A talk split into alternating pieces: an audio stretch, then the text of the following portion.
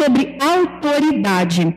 Autoridade. O mundo, queridos, ele é regido por autoridade. Tudo que você vê no céu, na terra, tudo é regido por autoridade. Não é à toa que Jesus disse, o pastor abriu o culto falando que o Senhor veio para fazer o quê? Para libertar, para resgatar-nos do poder das trevas, nos dar uma nova vida. E o Senhor Jesus, em várias passagens, ele deixa claro que foi dado a ele, Jesus, autoridade sobre o céu, sobre a terra, sobre a carne, o sangue. Foi dado a Jesus essa autoridade quando ele morreu na cruz.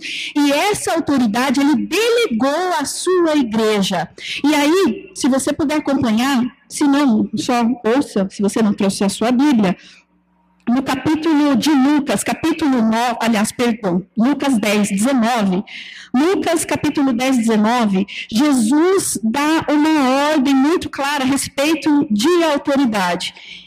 Ele diz assim: Eis aí vos dei autoridade para pisar de serpentes e escorpiões e sobre todo o poder do inimigo, e nada absolutamente vos causará dano. Então Jesus ele delegou, ele já fez, ele não vai dar ainda, ele já deu. Eis que vos dei autoridade para pisar em serpentes, escorpiões e todo o poder das trevas e tomar o domínio, o, o domínio sobre esta terra e sobre os céus, a época vindoura. Esse domínio, queridos, essa autoridade, Deus ele delega à igreja com um propósito. E esse propósito, ele é muito diferente do propósito da autoridade e do poder que a gente vê aí no mundo, um mundo sem Cristo. Para que, que eu pergunto para vocês, para que que as pessoas sem Cristo querem ter autoridade, domínio e poder? Vocês sabem me dizer? E dá um motivo só, o um mundo sem Cristo. Para o quê? Não entendi. Ambição, muito bem. Ganância, a gente vê aí, só ligar a TV, a gente vê o que está acontecendo na Venezuela. Coisa feia. Tudo isso porque o povo está passando fome, está morrendo, está saindo do país, mas por causa de ganância, por causa de poder, porque quer ter a autoridade, o domínio nas mãos, o controle nas mãos, por causa de ganância, tudo vale, não importa se o povo está morrendo, se está perecendo, o importante é ter o domínio e o poder. O que é diferente de Cristo? Cristo nos dá autoridade com um propósito. E precisamos entender, queridos, que Deus ele quer usar autoridade sobre cada um de nós. E qual o propósito de Deus derramar autoridade, de Deus querer que a gente cresça na autoridade? O propósito é manifestar o seu reino. Não só proclamar o reino aos perdidos, mas Deus quer que a gente viva o reino de Deus na nossa própria vida. Quantas vezes a gente está aprisionado?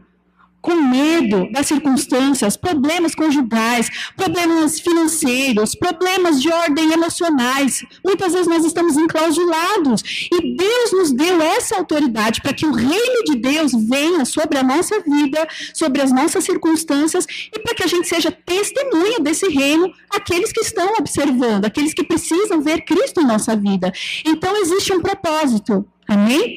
A gente precisa entender: existe um propósito de Deus derramar autoridade sobre a sua igreja e sobre o seu povo. Até porque a gente sabe que estamos em batalha espiritual. Sim, vivemos num mundo onde esse mundo jaz do maligno, então nós enfrentamos lutas diariamente. Percebendo ou não, tendo consciência ou não, essas lutas são reais. E é por isso que Deus dá autoridade, domínio para subjugar todo o poder das trevas e sermos vitoriosos para que o nome dele seja engrandecido em nossas vidas. Amém? Olha a importância dessa palavrinha tão pequena chamada autoridade, mas ela é tão real e ela é tão profunda e é disso que nós vamos falar um pouquinho nessa manhã. É, para isso, a gente vai ler uma historinha lá em 1 Reis, para a gente poder entender melhor sobre essa questão de autoridade. 1 Reis, no capítulo 17, nós vamos ler a partir do versículo 8 até o 24. Aqui conta a história de Elias, o profeta Elias, e uma viúva da região de Sarepta. Eu vou aguardar vocês abrirem. Abriram? É 1 Reis, capítulo 17, versículos 8 ao 24.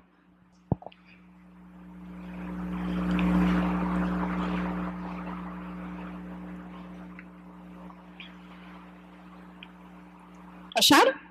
Sim? Então vamos lá.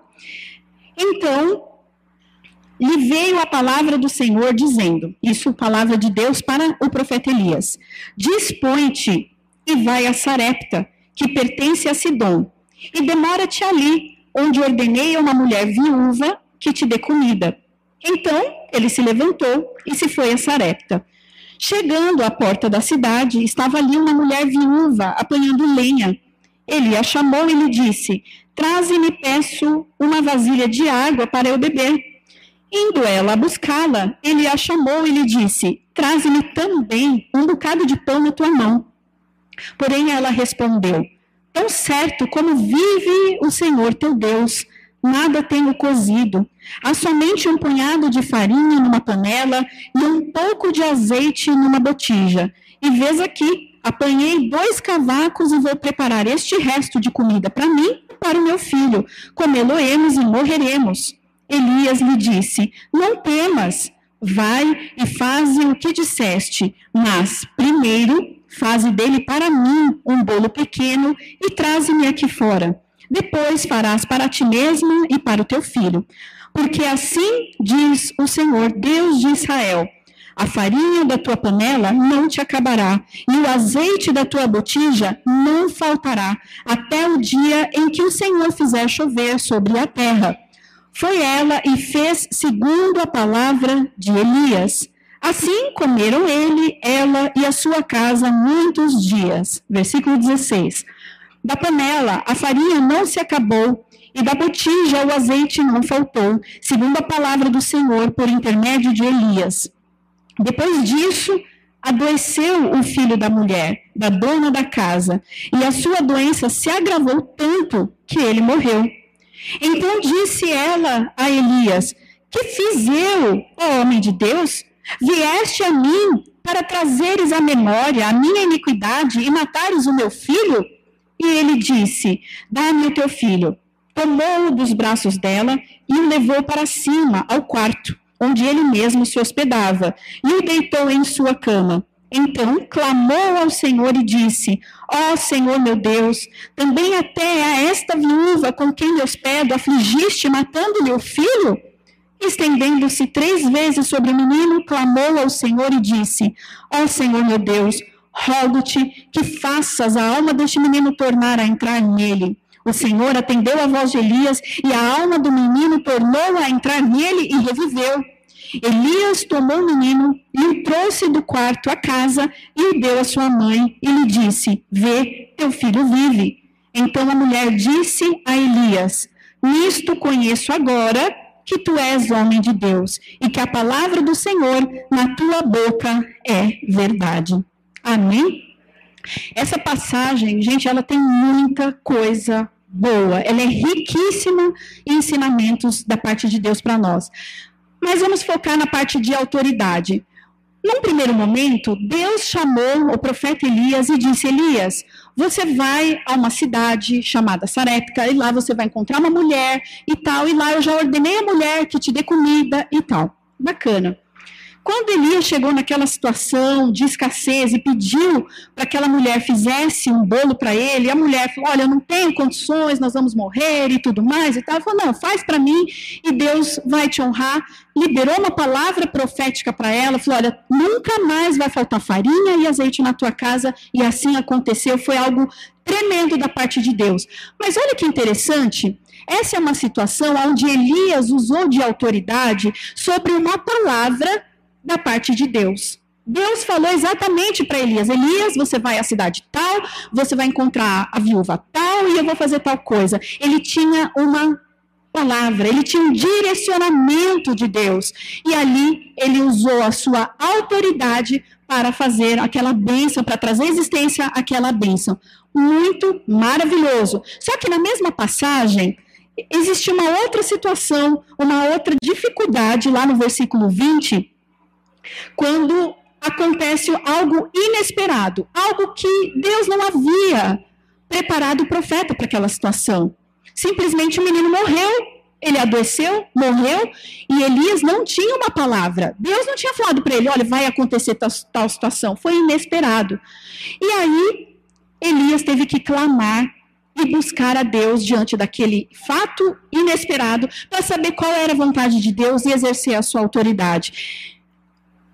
O que Deus está falando para nós é algo simples e ao mesmo tempo não tão simples. Que nós cristãos, queridos, nós precisamos passar por todas as experiências. Em todas elas, Deus está revestindo o seu povo em autoridade. Mas nós precisamos passar pelas duas experiências. Eu não sei se você já viveu as duas fases, ou se você está vivendo apenas uma. Enfim, eu vou falar o que Deus falou para mim, lembrando que o devocional foi para mim. Deus falou para mim que é importante o cristão ser preparado nos dois tipos de experiência, preparado em toda boa obra. Você tem uma palavra de Deus? ou Deus já te deu alguns anos, ou Deus está te dando agora. Maravilha, bênção. Você tem um respaldo de Deus, Deus te liberou uma palavra e você caminha em fé. Você vai exercer a tua autoridade de acordo com aquilo que Deus falou. Vai passar o céu, a terra, o mundo vai desabar, não importa. Deus te deu a palavra.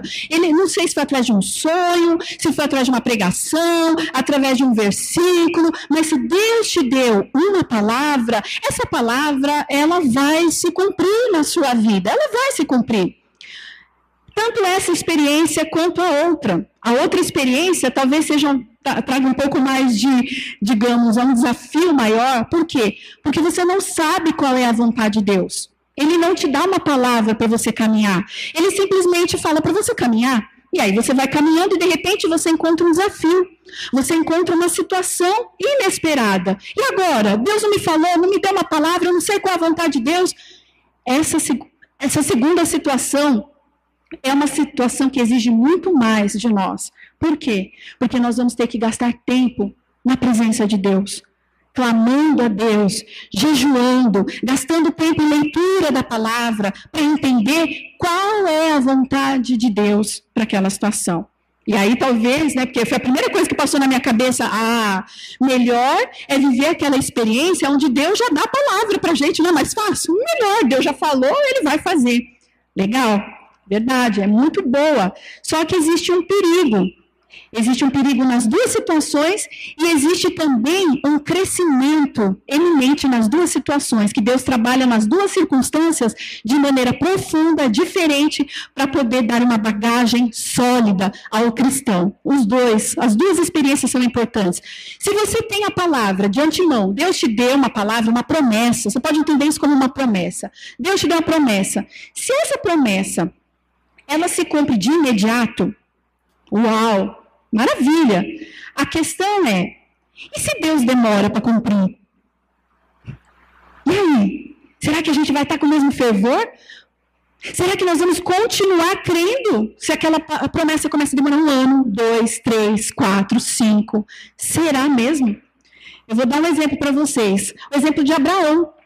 Vocês lembram de Abraão? Deus falou para Abraão e para Sara: Abraão, eu vou te dar um filho. Vocês já são avançados em anos, em dias, são velhos, são idosos. Era uma coisa impossível, mas eu vou dar um filho. Mas Deus não falou quando ia dar esse filho. Ele tinha uma palavra, uma garantia, uma promessa de que Deus ia fazer. Aí eu pergunto para vocês: será que de repente, eu acredito, eu, Vanessa, particularmente, eu acredito que talvez esse tenha sido o erro de Abraão de ter simplesmente se acomodado. Ah, Deus prometeu, Deus vai fazer. Eu não preciso fazer mais nada. Uma vez que Deus prometeu, quantos cristãos eu já não vi falando isso? Ah, Deus prometeu, agora eu vou descansar em Deus. Deus é que vai fazer a parte dele, eu não preciso fazer mais nada. Erro. Engano nosso. Por quê? Porque nós precisamos cultivar a promessa, regar a promessa em oração, lembrar a Deus. Lembrar a Deus, Senhor, o Senhor me disse há 10 anos atrás, há 20, ou há ontem, não importa. O Senhor falou para mim que o Senhor faria isso na minha família. O Senhor falou que me curaria. O Senhor falou que me abriria essa porta. Senhor, está aqui a minha fé. Quando nós cultivamos, queridos, a fé diariamente sobre aquela palavra que Deus nos falou há trocentos anos atrás, o nosso coração se enche de fé de esperança, Deus começa a relembrar daquela promessa, te dá um versículo e você se enche de fé, de fôlego e continua caminhando. Será que não foi? E aí é um ponto de interrogação. Será que esse não foi o erro de Abraão de ter se acomodado na promessa que Deus havia dado? Por que, pastora, que você acha que ele se acomodou? Simples. Porque a promessa levou 15 anos, não é? Que a Bíblia fala 15 anos para acontecer. E nesse meio tempo, Abraão e Sara ficaram firmes na promessa? Ou duvidaram? Perderam a confiança? Duvidaram. Perderam a confiança. Se não fosse isso, Sara não ia chegar para Abraão e falar: Ó, oh, Abraão, o negócio é o seguinte, Deus está demorando demais para essa promessa. Eu acho que ele esqueceu da promessa. O negócio é você pegar Agar, a minha escrava, gera um filho com ela e está resolvido o problema e a gente conserta, né? Aquilo que Deus falou que Deus esqueceu. É muita coisa que Deus está preocupado, a gente dá consertada aqui no, nos propósitos de Deus. Isso é sinal de que alguém, de alguma maneira, perdeu a confiança no decorrer do tempo daquela promessa. Então, não é tão simples assim. Uma vez que Deus liberou, acabou. Não, tem que ser cultivado. Qual é a promessa que Deus tem para a tua vida, para a tua família? Existem promessas que, de repente, Deus liberou há anos? Traz a memória. Será que Deus não está querendo que você regue oração? Eu creio que sim. Deus está incomodando. Falou, gente, Coloque oração, creia, move, levanta. Eu estou falando isso porque eu vivi uma experiência assim essa semana. Tem uma, uma palavra que Deus liberou para mim, eu era solteira, faz séculos isso. muito tempo, não vou falar que vocês vão saber a minha idade, mas não vou me comprometer. Mas faz muito tempo, faz mais de 15 anos. Mais de 15 anos. E aí, de vez em quando, não é todo dia, mas de vez em quando o Senhor me incomoda lembrar dessa promessa. E eu lembro, Senhor, Pai, lembra que o Senhor falou para mim? Né? Então, eu estou te lembrando. Tal. E, gente, é incrível. Eu estou falando algo que eu vivo. Toda vez que eu lembro o Senhor, Ele me faz acontecer uma situação para viver um milagre naquela área. E aconteceu essa semana. Essa semana. Eu lembrei a Deus dessa palavra. Deus, o Senhor lembra? Ó, eu estou lembrando que o Senhor me prometeu há trocentos anos atrás, o senhor falou para mim que o senhor cuidaria dessa área da minha vida, que o senhor faria isso, não sei o quê. Gente, a gente viveu um milagre que eu olhei para a cara do pastor, a gente ficou assim, ó. Sabe aquela coisa que você fica de boca aberta, que você vê que é milagre, milagre, milagroso, que não pode ser algo humano? Pois é. E eu falei, puxa, que interessante, né? Ou seja, Deus quer que a gente lembre Ele das promessas. Só que a outra experiência, aquela onde Deus não fala nada, Ele simplesmente fala para você caminhar. Falou, filho, vai que eu estou com você. Deus, mas você não pode me dar a palavra? Qual é a tua vontade? Eu não vou falar nada, Deus se cala. E tem épocas na nossa vida, se você não viveu, eu acredito que você precise passar por uma experiência assim. É meio desafiadora. Você não sabe o que Deus quer, mas você vai ter que gerar em oração. Essa segunda experiência parece ser mais assustadora, mas, gente, ela é tão doce, ela é tão boa, ela é tão agradável. Sabe por quê? Porque ela te faz duas coisas: a depender de Deus, porque você não sabe qual é o próximo passo, você não sabe o que vai acontecer. É uma, uma escuridão e você tem que caminhar por fé. E você não sabe o que Deus vai te falar. Você precisa depender exclusivamente de Deus. Uma coisa que o cristão não está acostumado a depender de Deus. A gente fala que está. Ah, eu dependo de Deus, até que a gente passe por uma situação onde, de fato, a gente precise depender de Deus. E é totalmente diferente. Não é fácil depender de Deus. Não é. Não é. Não é. E ali, nessa segunda, nessa segunda fase, na vida do cristão, você fica mais humilde, mais quebrantado, você ora mais. Na verdade, não é? você tem que orar mais, você tem que buscar mais, porque você depende de Deus te falar naquela situação, naquela experiência. Então, as duas experiências, elas têm o um lado bom, o um lado não tão bom, mas as duas traz uma solidez, ela traz uma maturidade cristã. E uma coisa que eu acho que é importante, é, principalmente na época né, que a gente está vivendo, que é muito, a gente percebe assim, um evangelho muito lado emotivo, né? Muitas pessoas trabalhando o lado emocional, de querer gerar fé, e de que tem que ter um arrepio, de que você tem que sentir, e é muito levado ao lado emocional. E, na verdade, a gente vê que o que Deus fala para nós, e o que ele nos ensina, o que ele nos orienta é que a maturidade cristã é quando exatamente você não está sentindo nada, Você não está vendo nada, Deus não está te falando nada e ainda assim você permanece crendo. Uau! Isso é maturidade. Porque você andar por fé, quando Deus te dá uma palavra, às vezes é fácil. Deus te dá uma palavra, é fácil você caminhar, você está sentindo, Deus te dá um toque. Agora, e quando você não vê nada, não sente nada, não tem uma palavra, não tem nada, e você continua crendo? Ah, queridos, isso, isso é prova de fogo, não é verdade? Isso é maturidade. E o Senhor quer levar a sua igreja na terra, não é a igreja Prisco. A igreja Prisco é uma das igrejas na terra. Há maturidade cristã, há uma maturidade que pode estar acontecendo nada na minha vida, ou pode estar acontecendo tudo, eu continuo crendo. Abraão, se você olhar, pega toda a história de Abraão, você vai ver que ele passou por duas, por essas duas fases que eu estou falando para você. Essa inicial, de que quando Deus deu a promessa, falou: Abraão, eu vou te dar um filho, vou fazer um milagre. E aí aconteceu aquela palavra, mas Abraão, se você olhar capítulos anteriores, ele passou por uma situação também diferente. Quando Deus falou: Abraão, Pega tudo que é teu, sai da tua terra, da tua parentela e vai para um lugar que eu vou te falar lá no meio do caminho. Eu não vou te falar agora. Seria, nossa, isso é loucura, né? A gente, na, no nossa, na nossa rapidez do, do, da sociedade de hoje, a sociedade moderna, fala, não, Senhor, a gente ia questionar Deus. E eu não ia. Senhor, me dá nome, o nome do lugar. Eu não posso ficar perdendo tempo, ficar descobrindo no meio do caminho. Não, já me dá o endereço. Qual é o lugar que o Senhor quer me levar? Senhor, agiliza, agiliza. agiliza. E Deus não falou para Abraão qual era o lugar. Deus falou para ele: pega tudo que é teu e vai. E é lá no meio do caminho é que eu vou te dar os direcionamentos, porque eu quero fazer que você, Abraão, dependa de mim diariamente. Você vai me buscar, você vai se ajoelhar, eu vou falar com você, eu vou, você vai clamar, eu vou te dar as orientações pelas duas experiências. Abraão passou e foi honrado por Deus, não é verdade? Então eu acredito que isso também seja importante nas nossas vidas. É, outra questão também, uma outra parte que é importante a gente lembrar, que quando o Senhor nos permite viver algumas situações na nossa vida, muitas vezes a gente não entende o porquê. Né? A gente se questiona, Senhor, mas por que, que essa situação, ela estou carregando essa situação há tanto tempo, eu oro, parece que eu faço de tudo, e eu não estou conseguindo entender qual é o propósito nessa situação. E é muito importante, igreja, e aqui eu, eu gostaria de chamar muito a atenção de vocês, prestem atenção.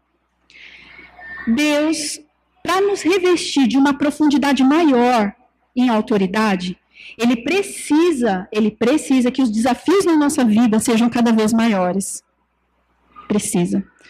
Você quer ter profundidade em autoridade, em poder, para expulsar os demônios, para curar, para libertar? Ótimo. Então espere grandes desafios. Espere isso. Nossa, pastora, pesado, né? ficou, agora ficou tenso. Gente, é simples. Faz uma analogia. O exército. Pega o exército, o exército físico lá. A pessoa entra, não sei se ela entra como cabo, soldado, eu não entendo muito bem dessas coisas, mas vamos supor que entra lá como soldado.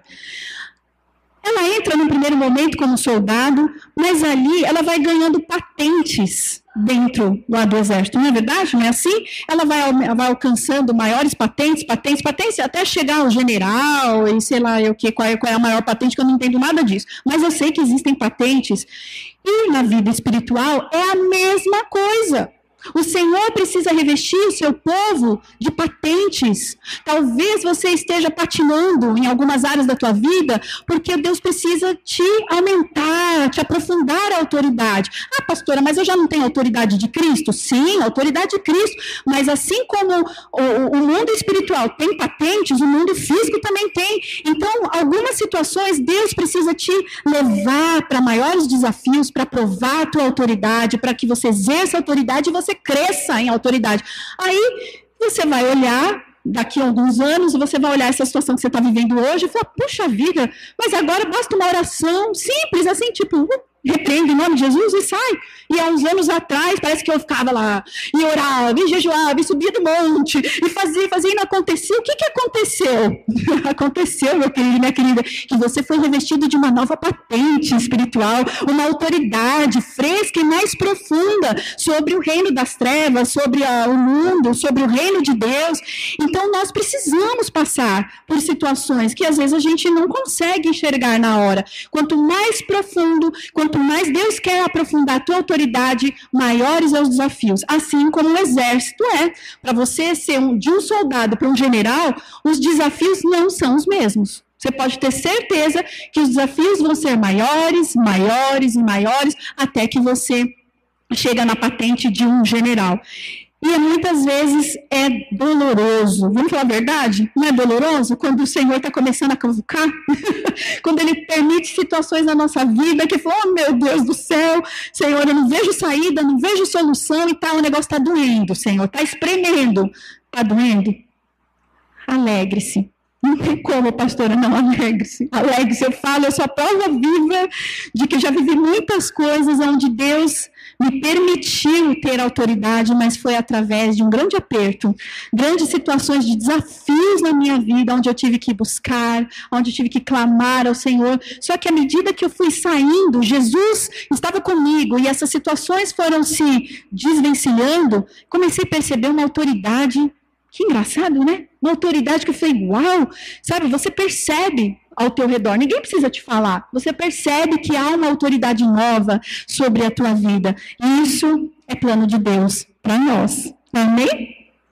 Vocês não estão muito animados, não. tá animado? Amém. Vamos glorificar o Senhor na prova. Não, não é fácil mesmo, igreja, não é.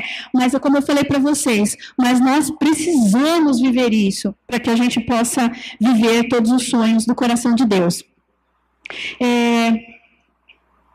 Bom, num primeiro momento, a gente vê que aquela viúva, ela passou por uma experiência, não só a viúva, né, mas Elias, juntamente com ela, passou por uma experiência fantástica, fantástica, de ver o milagre de Deus através daquela multiplicação da farinha. E olha que interessante, a farinha e o azeite, que era exatamente o que ela tinha nas mãos, não era por acaso, não era à toa nem coincidência. O que, que a farinha representa? O que, que ela tinha nas mãos, na verdade?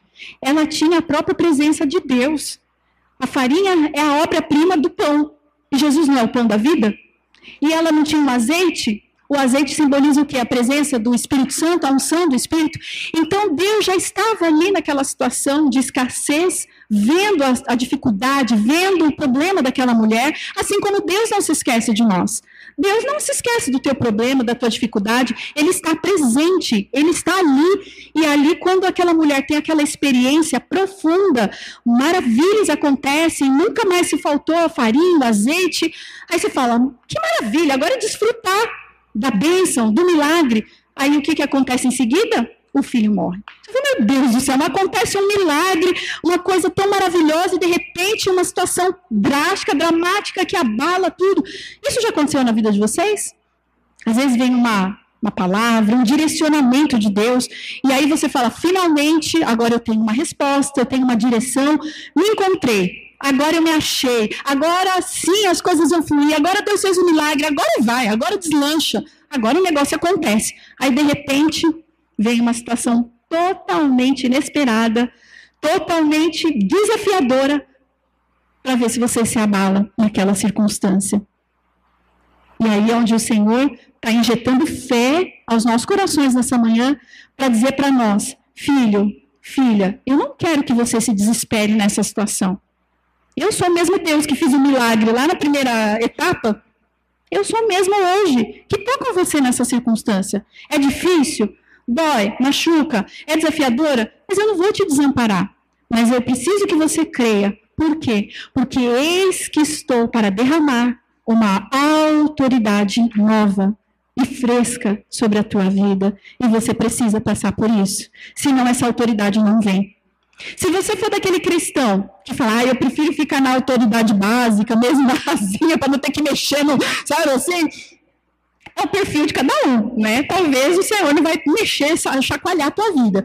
Eu vou falar, eu, particularmente, eu falei, Deus, eu sei que vai doer, mas você pode te pedir? Você pode chacoalhar? Chacoalha mesmo, chacoalha mesmo. Aí você fala, nossa, pastor, é loucura pedir isso, porque ele, ele, ele ouve a oração? Sim, é loucura. Mas a gente, eu, eu acredito que a gente, né, de uma maneira saudável, a gente é um pouco louco, não é? É, se a própria Bíblia fala que as coisas de Deus é loucura para o mundo, então a gente é um pouquinho louco, vocês concordam? E eu sou apaixonada por Jesus, eu não quero viver nessa terra, gente, eu estou abrindo meu coração com vocês. Eu estou falando sinceramente, eu não quero viver nessa terra simplesmente por uma passagem. Ah, quem era Vanessa? Sei lá, é esposa lá do pastor lá da igreja. Não, eu quero ser alguém que faça a diferença, alguém que marcou a geração, alguém que curou, libertou, discipulou, alguém que, alguém que chega lá no meu funeral, no dia que eu estiver lá, o pessoal fala, oh, aquela mulher, aquela mulher foi usada por Deus, eu, vocês, eu quero que lembrem, eu quero que lembrem. por quê? Porque pelo menos fez sentido eu ter passado nessa terra e ter honrado meu Senhor. Agora, o que adianta ficar na autoridade básica, naquela rasinha, oh, Jesus não mexe muitas águas, não, tá bom, assim tá ótimo. Mas também não marca diferença, não faz diferença. E também não vamos viver grandes milagres, essa é a verdade. Para viver, você quer viver grandes milagres? Então grandes desafios vão vir, vão, inevitavelmente. A questão é que eu particularmente acredito que todo cristão precisa experimentar as duas experiências. As duas elas são importantes. Aquela que te dá um respaldo porque você tem uma palavra e o Senhor está te encorajando a pegar essa palavra e começar a regar ela, viu? Rega ela todos os dias. Senhor, lembra daquela palavra, daquela promessa? Ó, oh, eu não esqueci não.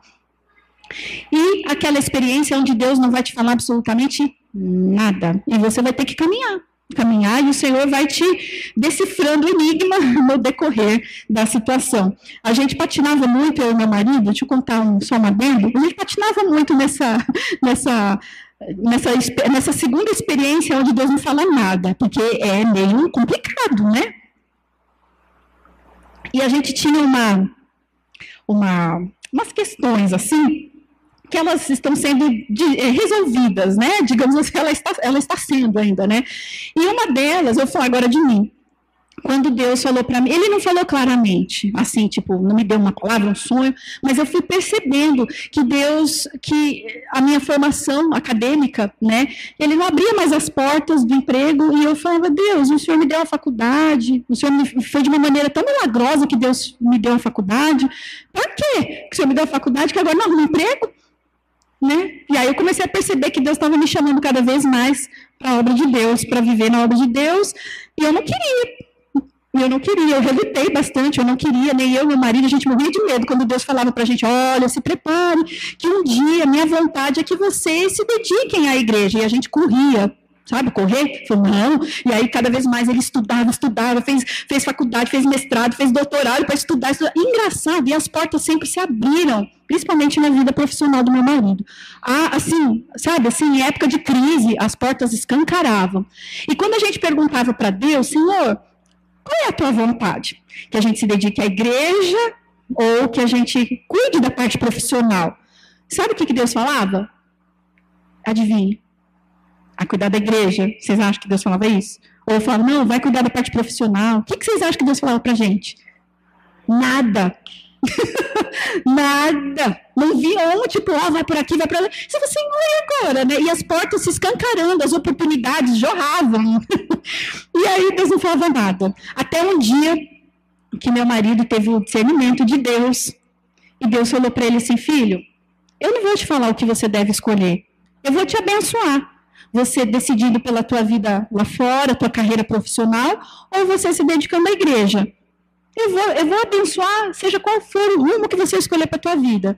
A questão é que se você escolher se dedicar um pouco mais à igreja e abrir mão, porque não é fácil abrir mão, né? Dos diplomas, abrir mão da. Quando as portas estão escancarando, é fácil você se decidir, quando as portas se fecham, aí é fácil você escolher. Mas quando as portas estão se abrindo e você escolher abrir mão delas, é muito difícil.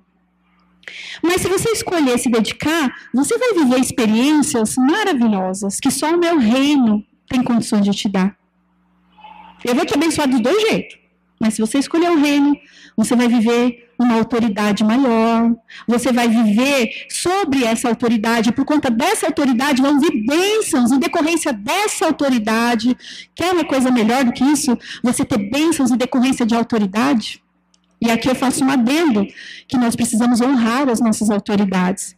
Porque muitas vezes elas servirão como canal de Deus para nos abençoar. Todas as autoridades. Honrar pai e mãe, honrar nossos presidentes, que às vezes a gente fala tão mal, a gente tem que honrar. Honrar como? Orando por eles para que façam um bom governo, honrar nossas autoridades espirituais, nossos pastores, pastoras, tratar com respeito, com carinho, orar por eles. E aí nós vamos desfrutar de autoridade. Tudo envolve autoridade, eu não fugi do tema, tudo envolve autoridade. A questão é, você quer viver além, quer ir mais profundo, ou você quer ficar no raso? Deus quer te levar além. E você vai viver coisas maravilhosas. Se você se permitir deixar o Espírito Santo e mudar o seu foco. Não pense que é para o teu mal essa situação que você está vivendo ou que você já viveu. Não pense que é para o teu mal, não é para a tua vergonha. Deus não se esqueceu. Deus está olhando para você. Ele não esqueceu da viúva. Ele estava lá, através da farinha do azeite, ele estava representado ali naquela situação. Mas a questão é, Deus está usando essa situação para te levar numa autoridade maior. E sabe o que é mais interessante para a gente encerrar? E eu prometo que aqui eu encerro mesmo. Olha que interessante, versículo 24, último versículo dessa passagem. Então a mulher disse a Elias: Nisto conheço agora que tu és homem de Deus e que a palavra do Senhor na tua boca é verdade. Olha que interessante a mulher, a viúva, não falou para Elias que ele era um homem de Deus, não reconheceu ele como homem de Deus na primeira experiência, quando ele declarou que não faltaria farinha e nem azeite, fez aquela grande bênção. Ela não, você pode ler o texto, ela não chama ele de homem de Deus. Fala assim, não, chama ele de homem de Deus, mas ela não fala, nisso agora eu reconheço que tu és o homem de Deus. Ela reconhece ele no início, ela fala, você, como que é que ela fala? Tão certo como vive o Senhor, ela usa um outro termo. É... Bom, não estou achando, mas ela não fala que ele é um homem de Deus. É... ela usa um outro termo, depois a gente procura aí melhor.